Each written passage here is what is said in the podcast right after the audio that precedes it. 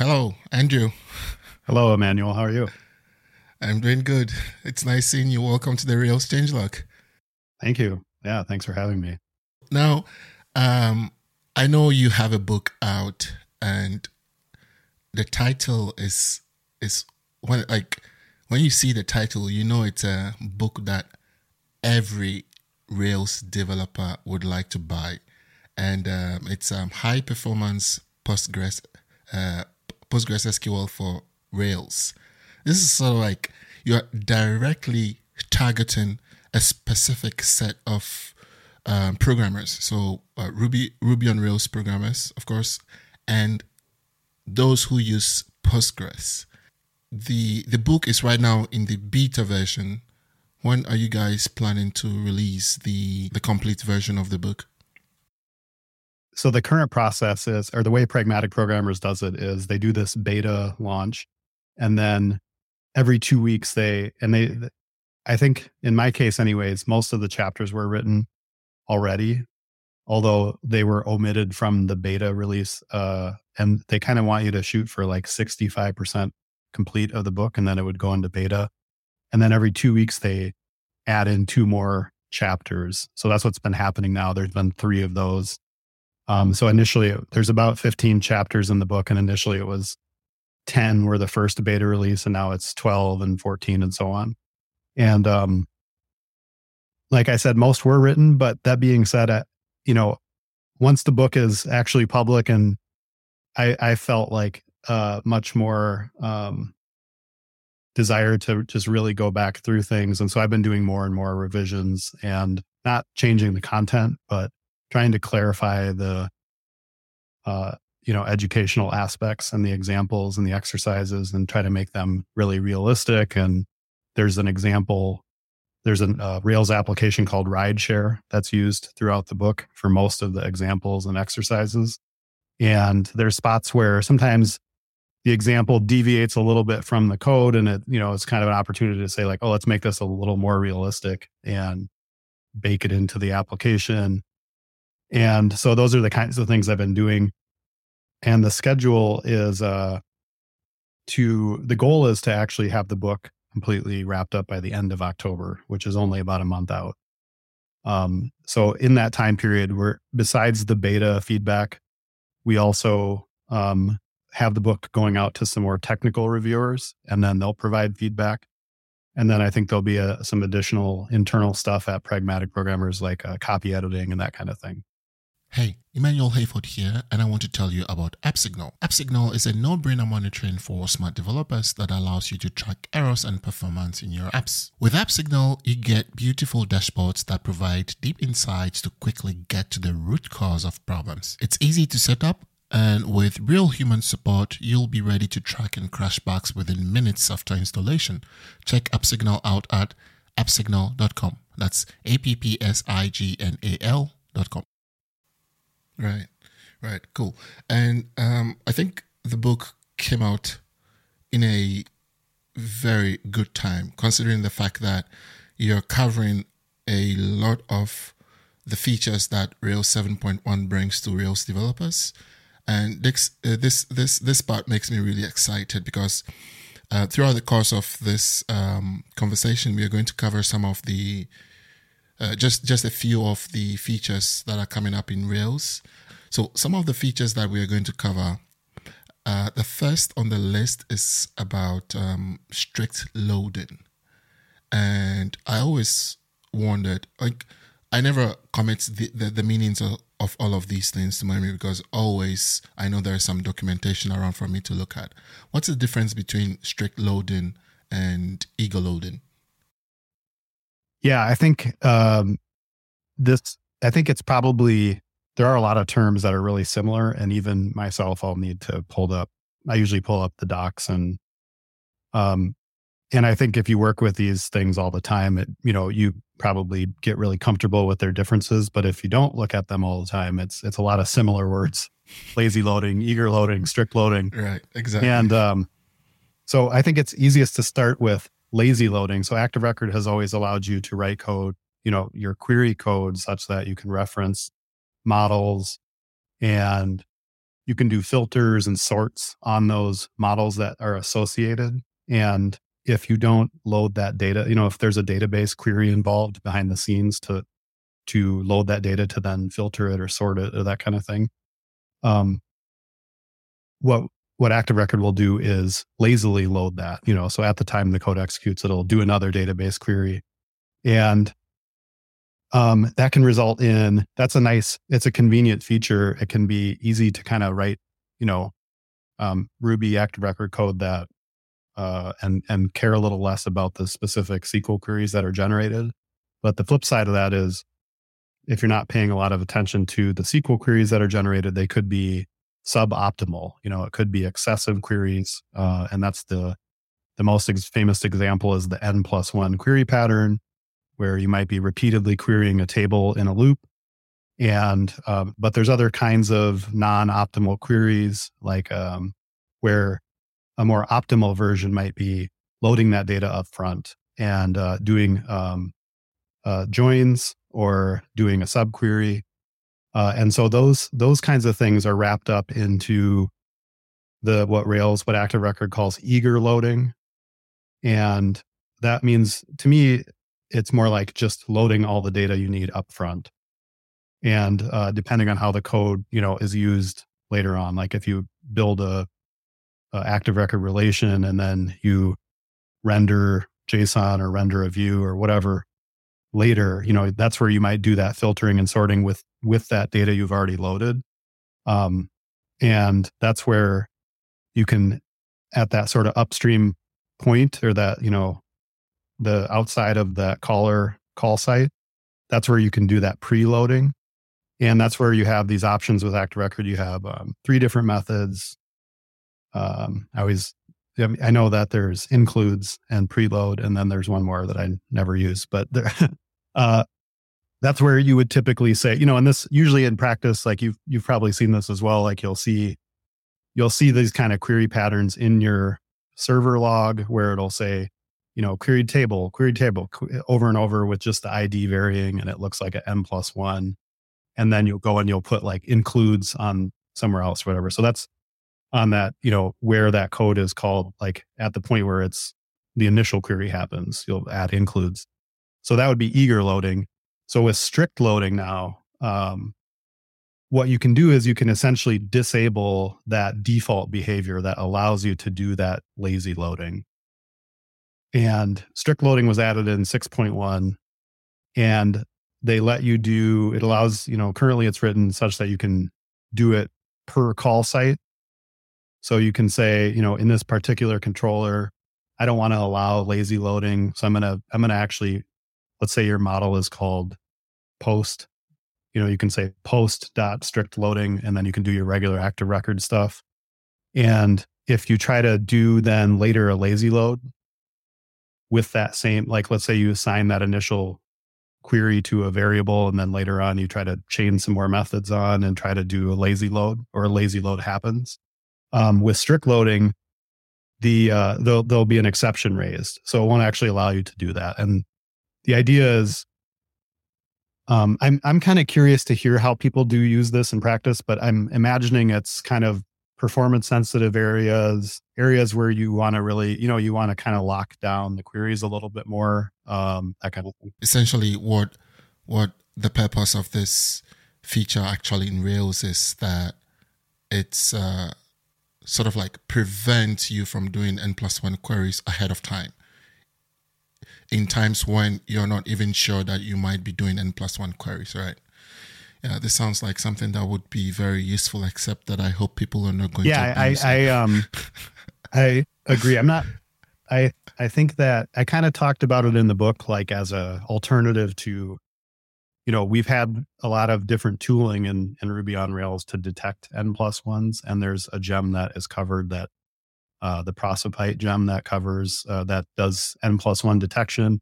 But my thought is if you, you know, so the, the main Rails app I work on at work, we're just, we're just on six point one, and we haven't really started to roll out strict loading. Um, so we do, but what we do face is, and it's also a really, it's a fairly old app. It's about eight years old. And we do have N plus one queries and, you know, new code that goes in that might have N plus ones and stuff. So we we tend to focus more on trying to detect those and then, you know, make sure the queries are pretty reasonable. But I'd say for newer code, and, and it is an opportunity for us to introduce it as well, but for newer applications, um, it'd be interesting to take that approach of, of, you know, if you feel like the, uh, you know, to to use it more by default, I guess. And then in theory, yeah, it would make N plus ones not possible because you'd be required to eager load the data. Another feature that's, that's uh, that you cover in your book is um, how to use virtual uh, generated columns, and um, I, I I'm I'm I'm a bit confused on this because I checked um, the other day. I checked the documentation around um, generated columns, and from from what the documentation in Postgres said, that the Post that, that Postgres itself does not implement start generated columns. So the the, the P R that implements uh, generated columns in Rails actually uses virtual columns um, on the attributes, and then it passes an option, and the name of the option is um, stored. That makes me think like the the attribute is stored actually on the database, but Postgres does not implement stored generated columns. So what's what's the difference between Uh, the the virtual generated columns and then the uh, start generated columns? From for now, I understand that we only have virtual generated columns because um, Postgres does not implement start generated columns. What's the difference between the two? So this is an Active Record migrations feature for, you know, column generation that we're talking about, and um, the um, uh. Postgres supports this keyword generated that allows us to um, basically make a column that doesn't, you don't write to directly or store data in, but it's uh, derived from another column. And so it's a generated column. And I noticed when I first saw this, I saw it more from the Postgres side. So then when I saw that Active Record used the word virtual, um, I noticed the naming discrepancy there, virtual versus generated. And um, I wasn't really sure what the history was around that. So what I did, and, and we were discussing this in advance, uh, I looked at the MySQL documentation and I saw that they used the virtual um, uh, naming. And it does look like there are multiple options within that on that side, as you said. And when I looked into the Postgres adapter, it looks like the um, adapter on the Postgres side, I'm not sure if you saw this, but it requires that you pass stored when you set yeah. up that column in your Active mm-hmm. Record migration, but it doesn't actually do anything with it. And if you don't pass it, then it just raises an exception. So it does require that you pass it, but it's it's uh, the the actual S Q L statement that's generated is um, generated always as, and then whatever transformation you're doing on a column, and then the stored keyword. So I, I don't. I feel like I'm not answering your question, but I, I actually don't know if there's. Are you saying within Postgres there's an alternative to the stored keyword? Uh, within within Postgres, Postgres itself doesn't implement stored generated columns. So what Rails is doing is it's calling the column virtual and it's naming the option Um, stored. And this is what confuses me because Postgres doesn't implement a virtual column that's stored. It only implements a, um, a, a well, a virtual generated column. So this thing confuses me um, a bit. Maybe this is one of the P Rs that I have to dive into and dig um, into to, to get more information around this one. Okay. I, I, um, thanks for letting me know that. I actually just pulled up the Postgres documentation and just skim the first paragraph, and I, I get the vibe of what it's trying to say. It's saying that the virtual column is only, it's not stored, it's just read. So it's like a, it's kind of like, to me, it'd be a way to write the expression that you might write and you'd store. So like the example in the book is um, a little bit contrived, but it's, it's just um, lowercasing, using the lower database function to lowercase an email, for example, and then it, it's comparing that approach to a bunch of different approaches for how you might do that. And um, it is, as you said, it is using the stored option. As you said, it is, or as we discussed, it's required. And that is what the D D L or the create the the column creation S Q L is, is it uses that stored keyword in Postgres. As you said, it doesn't seem like there's the virtual support. So what that ends up being is like essentially a column that, you know, you, as when you write the active record migration, you say, here's how I want to transform this. And, and then that's kind of the end of when you think about it. And it just becomes a regular persisted column you can work with. So you had also asked, like, can you index that in Postgres? Yeah, you can index it. It's just like a regular column. It's, It's just a way to, um, it's, there's actually something really similar, which is an index uh, called an, ex, or an expression index or an index on an expression, which um, you could also do, at least in that simple example I just gave of, of transforming an email. You could just keep your email address in the column, and then you could build an index off that column that does that transformation, and the index itself stores the transform value. So yeah, it's, it's, those are a couple of the, So what, what we noticed was um, in it's uh, the the I forgot which is that it's either seven point oh or seven point one. This kind of support for these virtual I, I columns. Yeah, I don't, I don't quite. I think yeah, I think it was earlier, but I don't remember which version of Rails exactly. Okay. Yeah. So my confusion was around the idea that if the thing is stored, then why are we calling it virtual? Yeah, that makes sense. Yeah, because it's not really virtual. Virtual would be like just only query or, you know, a queryable, but not persisted, like you said. So yeah, maybe that's, that's interesting. Like maybe um, I kind of want to dig into why if MySQL has that, maybe that, maybe Postgres has, you know, Postgres is a very standards-based uh, database. It, there's, there's the S Q L, S Q L standard, and there's revisions of the S Q L standard, and Postgres goes through and point by point says, here are the things that we implement. And um, maybe it's something that is like one possibility. I don't know. I have to look into it, is if it could be a MySQL uh, only feature, for example, that's not standards based. And so maybe Postgres hasn't implemented it.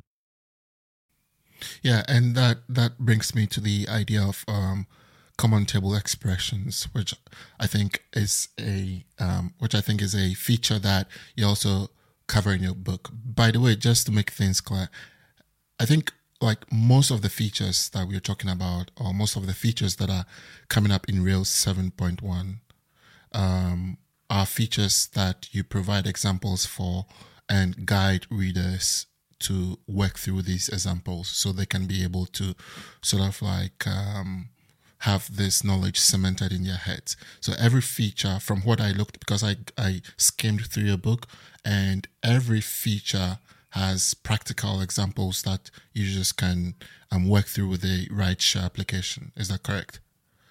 That's correct. Yeah. Thank you for mentioning that. That's um, there's probably a couple spots where the examples are a little thin, or maybe I'm using um, examples that are from elsewhere, but generally that was the case. I'd say, you know, seventy-five percent of the content or more, hopefully. Um, it, it's the idea really to me is, is to try to make these features much more interesting by engaging directly with them, you know, and, and then you need a way to practice. So I, I realized pretty early on in writing the book that I needed an application. I needed a database structure.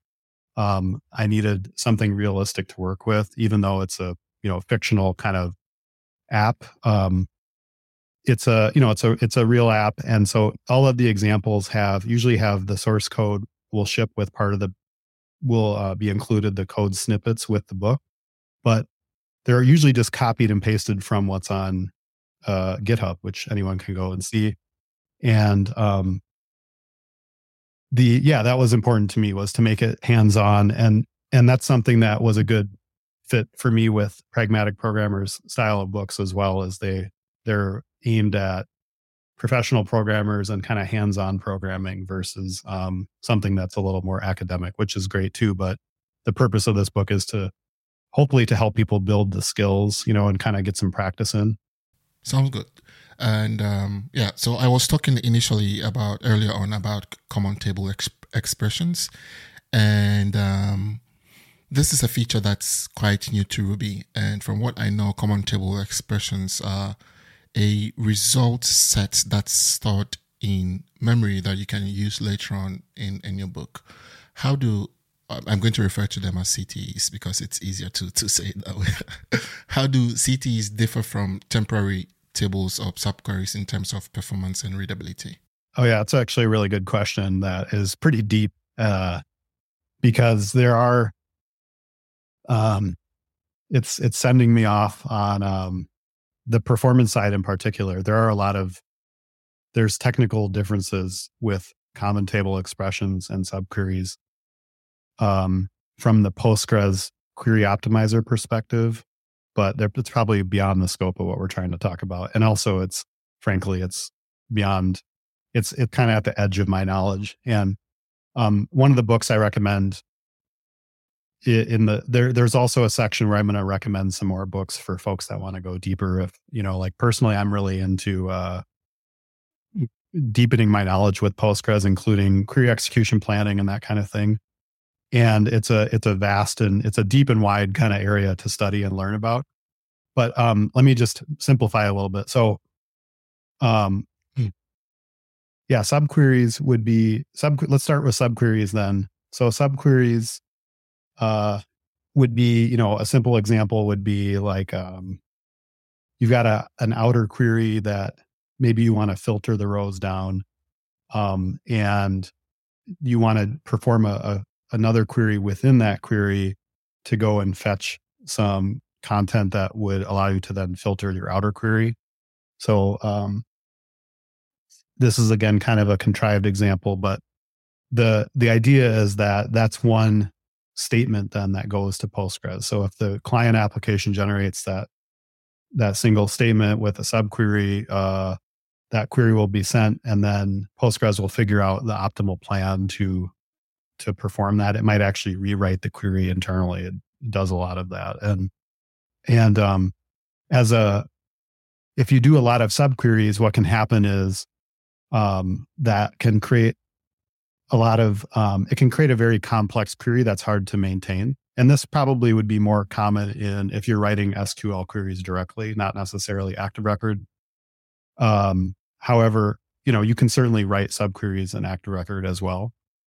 And so if you get these, a lot of, if you do have subqueries that get complex or verbose, one of the benefits of common table expressions then is, is just kind of a, from an organization perspective, you can actually then just break out that subquery into its own query and give it a name.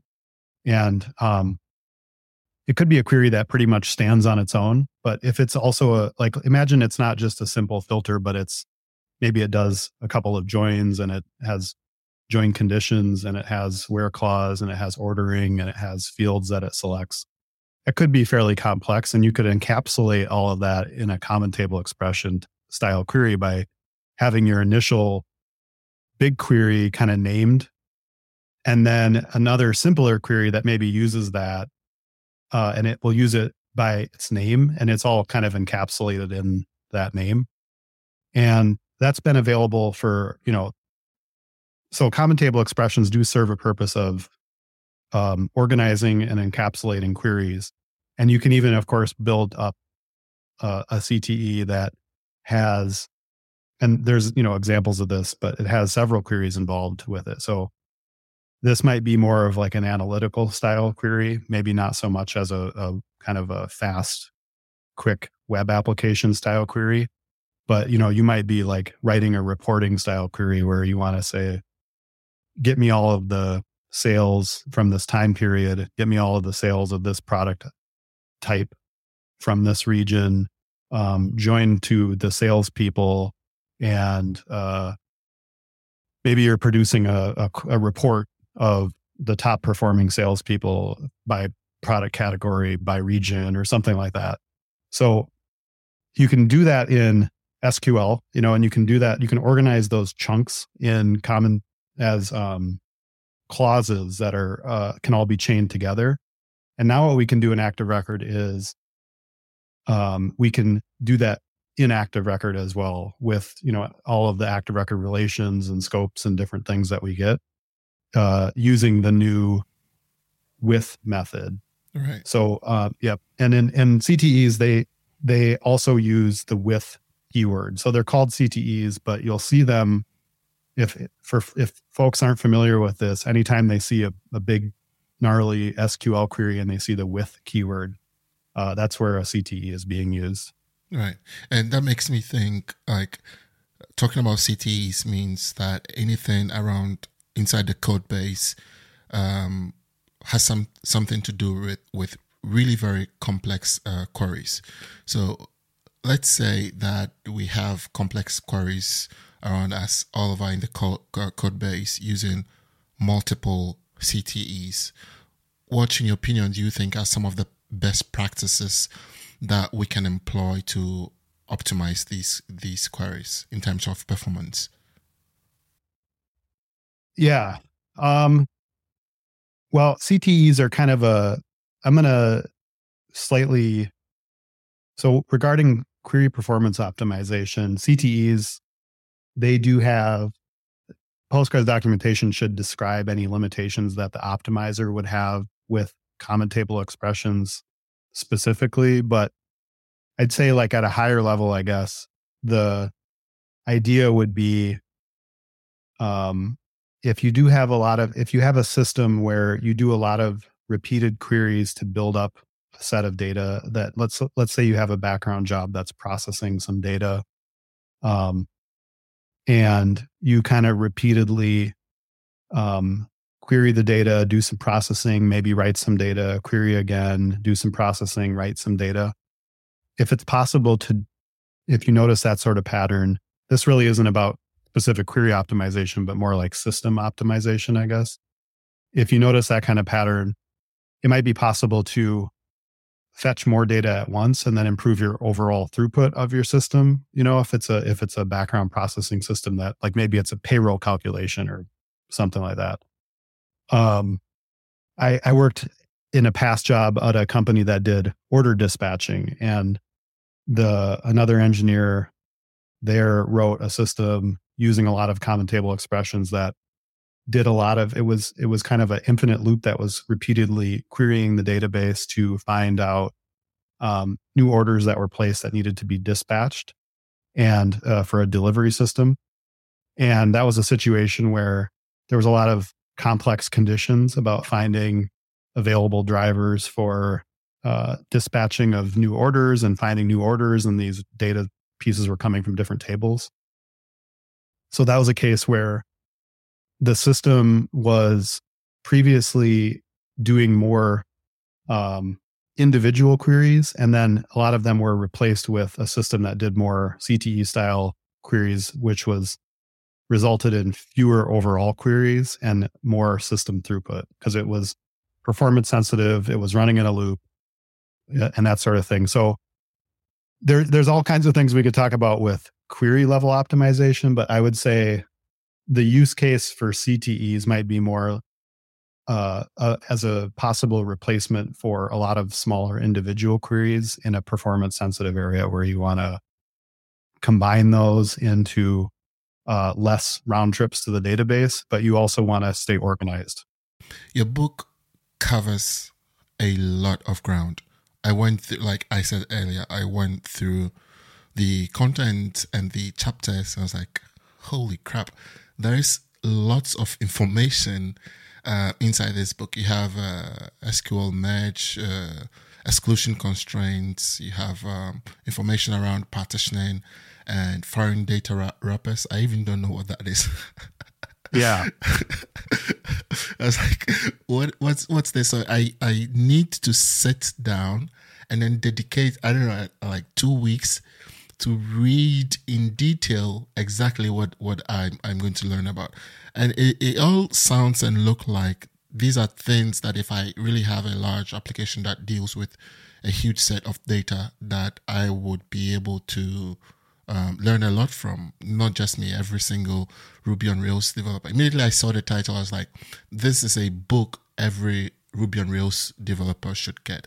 Now, there's another feature that's, um, this this actually, this feature has been around for quite a bit, and I think Eileen has done a lot of work around um, database um, sharding.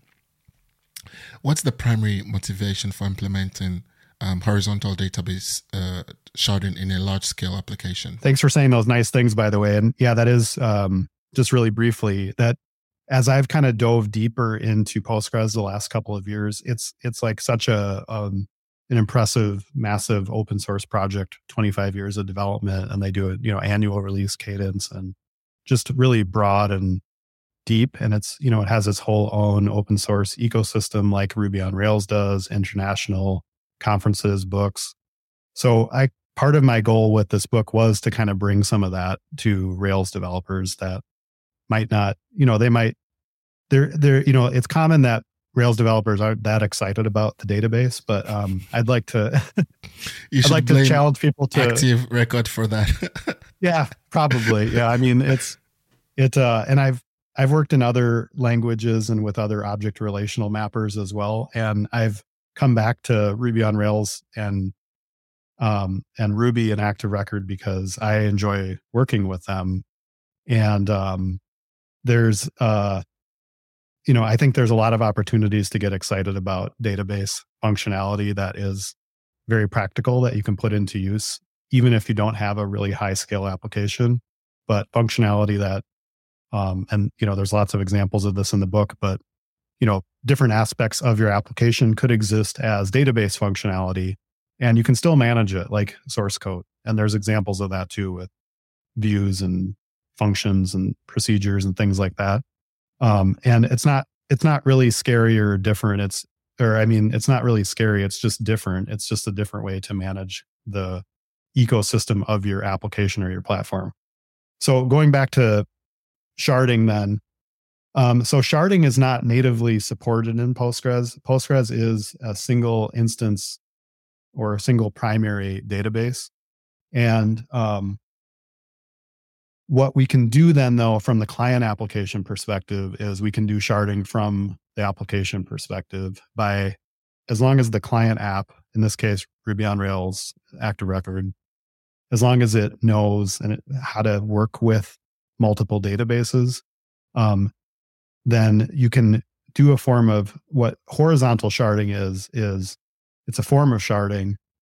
And what it means is that you use the exact same database design or the same schema. So the same tables and columns and that kind of thing. But typically what you would do, the main use case would be, I've got this, let's say you have a software as a service platform and you have, you know, several hundred customers, you might have um, the need to isolate their data. They may want that for contractual reasons. And what you might want to do is run them on their own database. And um, so they would have essentially a copy of the database, you know, same tables, but their the row data would only be their row data. And the Rails application could then work with those two databases Uh, and it would be responsible for the routing. So you might have, that customer might have their own subdomain or some other way to route their traffic, but it would, the Rails application would be responsible for writing and reading to that customer database. So that, that's kind of the data isolation use case. And then the performance use case would be, um, running that other database. Once you've split that out, which there's a lot of work in doing that if it's an existing database, but, um, it's a lot easier if you're starting from scratch that way. But if you have that isolated database, uh, then running that database on a separate server instance, that's where you get the scalability benefit because you can scale that instance independently. So let's say you have your Postgres primary instance for, you know, you're running on a cloud Postgres provider, you would provision an entirely new database server instance. And then you would put that database on that. And that one might have more memory, might have different parameters like it. You could, you can, the idea is it's independent and the Rails application is still again, responsible for writing and reading to it. And so that's, some folks call that application level sharding. In Active Record, the horizontal sharding functionality uh, can be used for both of those use cases. And um, again, the idea is the schema is exactly the same for both of them and the application is responsible for the routing. So the book examples do talk about how you might do that routing. And there are some other uh, good blog posts online. There's one from Freshworks that I believe is referenced in there. There's some posts from uh, Notion and Figma, uh, other big companies that do application level sharding. One thing I wanted to ask about the, the release of the book is currently we, we only have access to the elect- electronic version of the book. It's a, the, just an ebook version. Are there plans to sort of like make these books uh, physical, especially after especially after uh, you publish it when it, when when it comes out like done uh, at the end of October? Do you have any plans to make this book physical? I do, yeah. I, I hope that's the case because I tend to prefer books that way. And uh, the um, although, yeah, I I have purchased a bunch of tech books over the years and and like to have the physical books. Uh, you know, if nothing else, they help raise my monitor up to the right height, right? And uh, uh, um, but yeah, the what I did learn from Pragmatic Programmers is they don't do any publishing themselves anymore. I think for cost reasons, but it looks like they have partners, so. I've seen other books that they offer where it looks like you can purchase the book through a, a third party that will print it. And I think there's printing on demand services, but I'm not one hundred percent sure on that. Right. The reason I ask about physical books is because like I, I work more or less like six, seven, eight hours per day.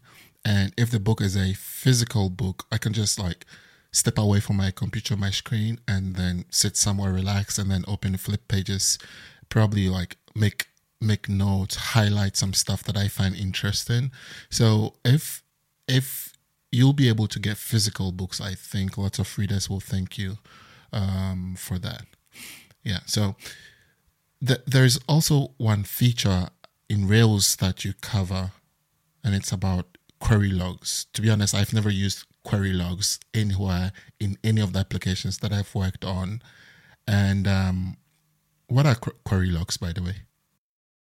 Let's talk about what they are. So there used to be this gem, marginalia. Well, not used to be. It still exists. And it's um, we use it where I work. And that's the origin of the functionality of marginalia basically became native functionality in Active Record as query logs. So the functionality is uh, every time the Rails application sends, you know, Active Record generates a S Q L query and sends it to the database. And um, there's that's, you know, S Q L S Q L query text that gets sent over a, a T C P connection or whatever. Um, and um, what Active Record does, since it generates the query, we can also then we can uh, annotate the query with where the query is generated. So let's say it's in a controller action. We can put the Rails application name, controller name, uh, action name. And those are segments that could then be combined as just a, a comment, and that can be sent along with the query. And then, you know, why might you want to do that? Well, if you're looking at, you know, most Rails developers, they might not be looking just at the S Q L queries, but certainly database administrators are. And if you tend to get, um, if you tend to be doing the kind of optimization where you want to optimize your S Q L queries holistically across your whole database, Postgres, and I'm sure the other relational databases they have, but for speaking for Postgres, it has this this really common and great um, extension called um, P G stat statements, and what that does is um, it's part of the kind of Postgres observability tools where it will uh, it'll normalize, it'll take your queries in, and it will um, remove their specific parameters, and then it creates these groups of queries that all kind of have the same shape, and then it calculates statistics about them. So it'll you can use that to say, here are my top worst queries across my entire database from anywhere. And, um, you know, assuming it's not background jobs or, you know, or like uh, processes running within Postgres, um, you know, which it, it normally wouldn't be. Those are fast. Um, so it's going to be your application queries. What you can do is you can then use all of those statistics to sort all that information, and you can drill into using um, average and mean execution time. You can even look at standard deviations if you're into the statistics side. But what you can do is you can identify your top couple of worst queries. And then um, the great thing is you have that annotation there from your Rails app that shows you where that uh, query was generated. So you can go back to your Rails app then once you found, this is my worst query. This query takes so long, you know, ten seconds or whatever. Um, you can then say, oh, it's from this controller action. Or you can also annotate your background jobs. You can say, oh, it's in this background job. And um, then you can go and determine, oh, can we improve this query in the application source code? Can we filter down to fewer columns earlier? Can we add a limit? Do we are we missing an index? Do we need to just rewrite this query to be uh, simpler? Lots of choices that you can then make to optimize it. But essentially, yeah, in you know that was probably a lot too long of an explanation. But query logs are basically a way to add to kind of enrich your S Q L queries with more information about the application. Right, and um, when you were when you were talking about these query logs stuff, I I, I sort of like thought, wait, a lot of these sound familiar. So the the follow up question to this is, what problems do query logs solve that Um, A P Ms haven't fixed already? Because I know some A P Ms do exactly some of the stuff that you described. So why would I want to use query logs then? Yeah, um, you you probably shouldn't start with query logs. You probably, if you do have an A P M, you should probably start there, because that's going to be like your performance from the perspective of the client application, because you know it's going to be doing uh, tracing, you know, or it's going to be having like a um, what do they call it? Like, there's going to be a small program running on the on the host that's going to give you that kind of observability information about the execution of, let's say, an overall A P I endpoint.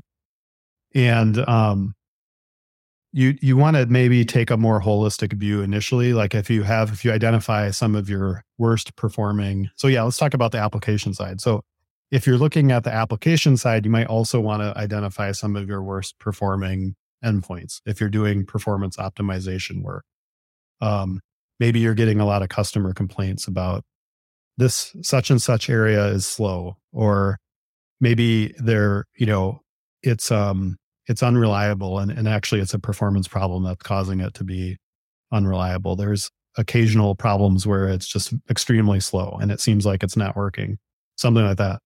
So you might start with the A P M and look over a set of like a good time period, you know, to get some good amount of information. And, um, and then you want to look at the different segments in there and determine if it's really a database query problem or it's something else. Um, and, you know, it could be, uh, of course it could be something else unrelated to the database. Like, um, maybe you're sending so much data to the browser that the browser is, you know, struggling, um, but let's say you've identified it's a server problem. And then let's say you've identified that the biggest portion is a query problem. At that point, then you might want to be thinking about looking into your the database side of things. So what you can do is you can log slow queries, and you can see individual samples in your logs. You can use this this P G stat statements thing I mentioned. Um, the book also talks about this really nice Uh, open source Rails friendly Postgres performance dashboard tool called P G Hero, and if people haven't seen that, it's it's worth taking a look at. It uses the P G stat statements data, and it kind of gives you like a little mini A P M sort of thing just for the Postgres queries, and it presents that data in a much you know in a nice friendly web application way, as opposed to being logged into the database directly and stuff. Um, but yeah, at the point where you've determined, okay, this problem is a query problem, and um, we regularly see really bad performance here. Maybe there's just, you know, that's where then you'd want to go and analyze it in a number of different ways. Um, but to be fair, you would know where it's coming from then, because you would have started from the A P M.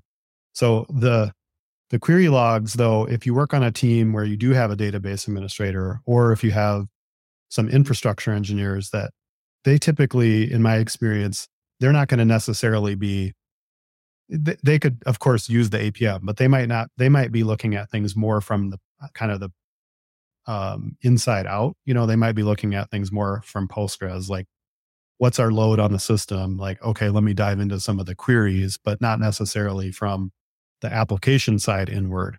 So yeah, it's, it's um I think it's good to know about, and it it could be useful, but it's probably going to be aimed more at folks with a database uh, query optimization aspect to their job. Yeah, and that makes me think about this um, problem. Some A P M applications do not work with every um, host. For instance, for uh, I know for a fact that DigitalOcean has like your application virtualized. So some um, A P Ms want direct access to everything to be able to track the performance of these S Q L queries and other stuff. So what I'm starting to think right now is that if you have a host that doesn't support some SaaS A P M applications, you you could probably throw in some query logs, um, this marginalia feature to sort of like give you some insights on the performance of your queries. I think I've I've not delved into this yet, but I think this is one of the use cases for when like your application is hosted where some A P Ms cannot work. So I think all in all, it's a it's a good feature to have in Rails. Yeah, it's um we we have found that too. We have um, A P M tools, like from what I've seen, there's a lot of folks have noticed how expensive they are, and um, a lot of them charge per host, and and then you can pay different amounts for how much, how like your sampling rate. And so, you know, I believe that most of them work this way, where they're you're not going to get one hundred percent fidelity of the information from your application, where with the Postgres server log and the query stat statements, which is built into Postgres. So every query, there's a, a tiny bit of latency that's added as a result of this, but every query is going to be uh, captured. The statistics are captured about it. Apart from, there's one exception, which is um, uh, queries that error out. And then in that case, you would need that client level visibility into them. Um, but for queries that run successfully, you're going to have one hundred percent of them captured this way. So if you truly, if you have a, a truly challenging database kind of problem, then um, having that uh, query level analysis and then being able to know where it came from in the app, it helps uh, to um, uh, identify where it's happening on, you know, starting from the database side, and then gives you the ability to go back to the application. So yeah, hopefully it's, and I, I think that it, It um and and so just a quick clarification on the marginalia. So marginalia is a Ruby gem that anyone that can use in even older versions of Rails. However, if you're in Rails uh, seven, then uh, query logs uh, has, I believe, all of the functionality of it. So I would recommend you just go that route. It's native to the framework. Um, but in either case, you have an option. So that, I just wanted to clarify that. Right, Rails gives a lot of options to developers. Most people, some people are not particularly happy about this, but sometimes too many options. Yeah, yeah. So, uh, yeah, I wanted to ask, um, I, are you coming to um, Rails Rails World in Amsterdam? Unfortunately, no. Yeah, I wish I, I wish I could be there. I'm gonna be trying to um, uh, tweet. I, I'm actually uh, also I am gonna be at a conference next week, though. So it is, as you said, it's next week. Uh, we're based on when we're recording this. And um, I'm going to actually be at a Postgres conference. And so there's, um, Postgres has a couple of big conferences and, and actually also in different places around the world. And then they also have a lot of small ones. And I, I did listen to the episode, uh, your recent episode with David. And um, in that episode, he mentioned Rails World in the future. I don't, think anyone's, I haven't seen any commitment to this, but just the idea, the suggestion that maybe Rails World would also have these um, small or like more frequent, but smaller scale events in more cities around the world internationally. And actually Postgres could be looked at as a model for that, because they do, they do um, a couple of big, they do several big conferences in different regions. And then they also do something called P G Day, um, which is just a single day, not a single track, but a single day conference in a bunch of cities all around the world as well. So I've been to, I've had the, the privilege of going to both a bigger one and a P G Day. Um, this past spring, I did a P G Day uh, in Chicago. And then next week, I'm actually traveling to New York City to go to uh, P G Conf N Y C. So excited about that. So I'm going to be, I'm going to be trying to like, I'm going to be at the conference, trying to learn as much as I can about Postgres, trying to follow and having FOMO for Rails World on Twitter and, you know, uh, other social media. So, yeah, I, I was looking forward to meeting you at Rails World, but it doesn't mean anything. There, there are going to be more conferences uh, around the world, probably, where we could we could uh, meet in, meet in person. So, um, Andrew Atkinson, I know now you're not related to Ron Atkinson. That's okay.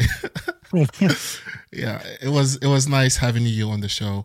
I almost forgot the the code, the discount code for listeners would be changelog twenty-five for for your book on prag, pragmatic. What's prag prog? So P R A G P R O G dot com. Right. So the discount code, which is changelog twenty-five, all together as one word, uh, for a twenty-five percent discount on high performance PostgreSQL for Rails. Thank you very much, Andrew. Thank you for joining the show. Thank you for having me. I really appreciate it. It was a lot of fun.